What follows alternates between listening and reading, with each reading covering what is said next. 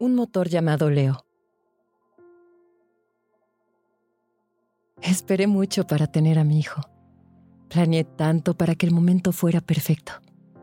Pero una pandemia, el distanciamiento de mi familia, el despido de mi trabajo y una serie de problemas que ponían en riesgo la vida del bebé y la mía, me hicieron aferrarme a mi equipo llamado familia y a reinventarme por mi nuevo integrante, Leo.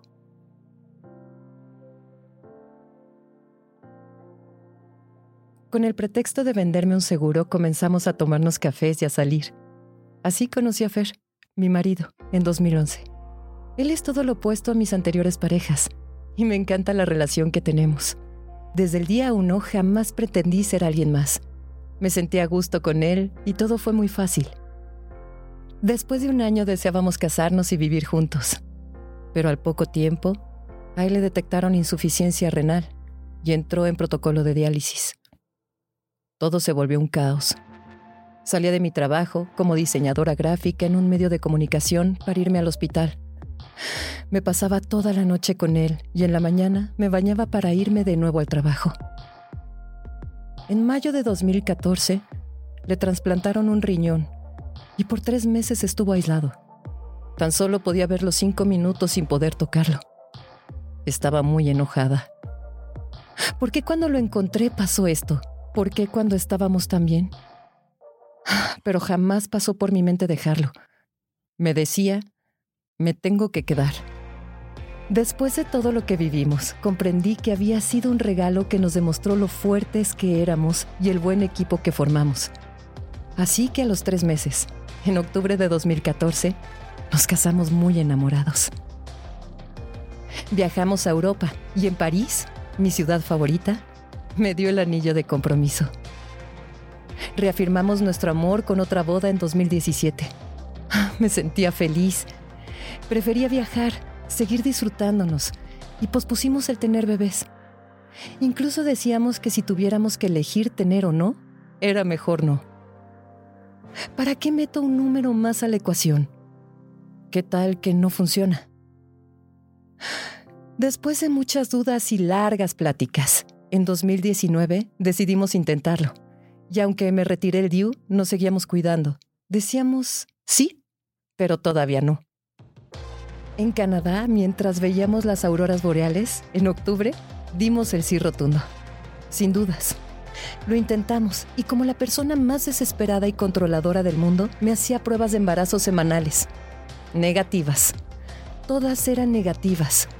Pensaba, no puedo estar así porque me voy a volver loca.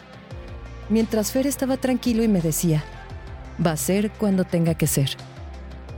Un día a las 5 de la mañana me levanté sigilosamente. Me hice la prueba y apareció un positivo. Quedé impactada. No sabía qué hacer. Corrí a la cama, brinqué y grité que era positiva. Fer se quedó helado. Y 1 hora después él ya tenía claro en qué escuela iba a ir nuestro hijo Leo y lo que nos gastaríamos. En su mente ya tenía resuelto todo. Sorprendimos a ambas familias. Nadie esperaba que Fer y yo tuviéramos un bebé. Las casas se llenaron de gritos de felicidad por la noticia. Se volvieron locos. Durante febrero comencé a comprar cosas. Me inscribí a varios cursos. Para el sueño, para los primeros cuidados, por si era cesárea o parto humanizado. Contratamos las fotos y hasta el espacio para el baby shower. Fer y yo siempre tuvimos claro que Leo iría a la guardería para que fuera un niño más independiente. Además de que ambos estábamos obsesionados con el trabajo. Hicimos planes. Muchos que no tienen nada que ver con lo que nos pasó y lo que vivimos hoy. El 13 de marzo fue el último día que salí antes de que iniciara el confinamiento en la Ciudad de México, que creí que duraría poco como con la de la influenza. Tenía esperanza de que regresaríamos felices a nuestra normalidad. Incluso en varias ocasiones le decía a mi esposo, pobrecitas de las mujeres que están dando a luz ahorita, porque ha de ser complicado y estresante estar en un hospital que probablemente haya enfermos de COVID. Mi consuelo era que Leo nacía hasta septiembre. Yo misma me decía, no, va a ser solo un mes. No hay por qué preocuparse, no pasa nada. Pero pronto comenzó a pasar todo. En mayo la doctora nos dijo, tenía riesgo de preeclampsia, diabetes gestacional, y que había probabilidades de que Leo viniera con problemas genéticos. Hicieron estudios muy caros que salían de nuestro presupuesto considerado para el embarazo y con un alto riesgo de perder a mi hijo. Las doctoras me pedían que no me angustiara porque el bebé lo resentiría, pero no lo podía evitar. Si mi bebé venía con algún problema, yo podía vivir con eso y veríamos cómo le hacíamos.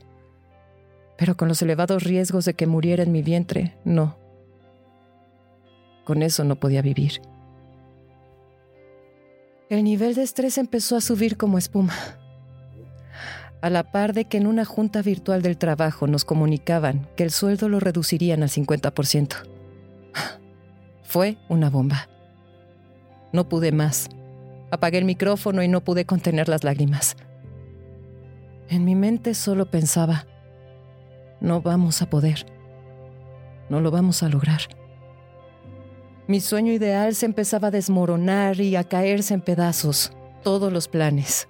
Toda la espera para que fuera perfecto, el trabajo de mis sueños, todo lo que quería. No fue y lejos de mi familia. Decidimos no contarle a nadie el huracán que nos estaba arrebatando el sueño. No necesitábamos su angustia, solo que pensaran que todo iba a estar perfecto. Sentía miedo acompañado con culpa. Era una madre añosa. Una madre que se esperó mucho para tener hijos y lo que pasaba era una consecuencia de tenerlo con mayor edad. Era una culpa horrible.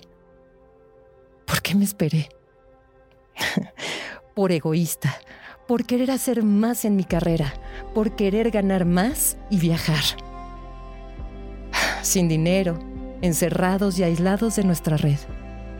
Me sentía encerrada en el encierro. Pero este equipo que formamos desde hace años estaba listo para soportar este momento tan complicado, porque eso es lo que hacemos cuando hay problemas. Fer y yo nos hacemos uno. En el encierro hablábamos mucho, estábamos pendientes el uno del otro. Nos agarramos de la mano y utilizamos los ahorros para salir adelante. Contamos todo a nuestras familias. Por supuesto se angustiaron, pero al menos en la distancia nos sentimos un poquito más acompañados. Nos hizo bien saber que no solo nosotros esperábamos a Leo con mucho amor, también todos ellos. Me sentí tantito más reconfortada, aunque los únicos abrazos que teníamos eran entre Fer y yo. Dentro de las complicaciones, los estudios afirmaron que Leo estaba bien. En nuestras consultas semanales nos decían que Leo crecía satisfactoriamente, aunque el riesgo de que naciera prematuro estaba latente. Y para reducir cualquier riesgo me inyectaron para ayudar a madurar los pulmones del bebé. En un ultrasonido requerido para la incapacidad en el trabajo, la doctora se percató que Leo traía doble circular del cordón umbilical en el cuello y el líquido amniótico había disminuido. Me pidieron que cada hora de las 24 del día revisara que él se moviera, porque podría asfixiarse o poner en riesgo su corazón. Durante toda la semana no dormimos. Le poníamos música, le hablábamos, le cantábamos. Teníamos la esperanza de que se desenredara, pero no pasó. Tras varias discusiones, las doctoras y 2 especialistas coincidieron en que Leo debía nacer ya, porque era más fácil hacer algo por él afuera que adentro. Sin embargo, yo estaba en la semana 36 del embarazo, la más complicada para un nacimiento. Era viernes 21 de agosto. Afuera la pandemia no había dado tregua y convirtió a cada hospital en COVID, mientras que las doctoras aconsejaban que no naciera en uno de esos. Pero las clínicas eran pequeñas para brindarnos un respirador y atención especializada por ser prematuro. Fuimos a un hospital COVID en Coyoacán. Fer tenía una cara de angustia impresionante y mi madre no paraba de llorar. Yo trataba de tranquilizar a todos y confiaba nuestras vidas a mis doctoras. Mientras esperábamos en urgencias, también llegaba gente contagiada de COVID. Solo necesitaba que Fer estuviera ahí conmigo. Leo nació a las 9:26 de la noche y mi niño no necesitó respirador ni atención, absolutamente nada. Fer me dijo, "Te vas a enamorar cuando lo veas". No se equivocó. Cuando lo cargué a la mañana siguiente me invadió la sensación más bonita que he tenido en mi vida. Amo a mi esposo y a mi familia con todas mis fuerzas. Pero el amor hacia mi hijo es indescriptible, ilimitado, de protegerlo, de cuidar, de que se sienta amado, feliz, protegido. Siempre pensé que las personas eran exageradas y cursis, pero es mágico. Leo fue un bebé planeado y esperado con amor por todos, pero es doloroso que muy poca gente lo conozca. La maternidad impacta en muchos sentidos, de muchas maneras y a gran escala. Parece que cuando me entregaron a Leo, también me dieron ese costalito que dice culpa.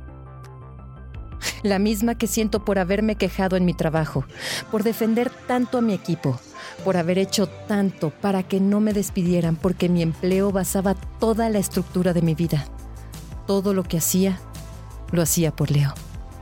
Me quitaron injustamente un trabajo que amaba y me duele mucho. Hay días en los que con el estrés, los desvelos, el cansancio y el encierro, no quedan muchas fuerzas. Pude haber perdido todo, pero ver a Leo y la manera en la que me sonríe es como si se borrara el resto del mundo y no existiera nada más. Leo es el motor que me da fuerza. Lo abrazo y siento que me reanima y me hace decir sí puedo y pensar que vendrán días mejores. Me obliga a reconstruirme, a encontrar el camino y a sumar otro pilar a mi equipo llamado familia.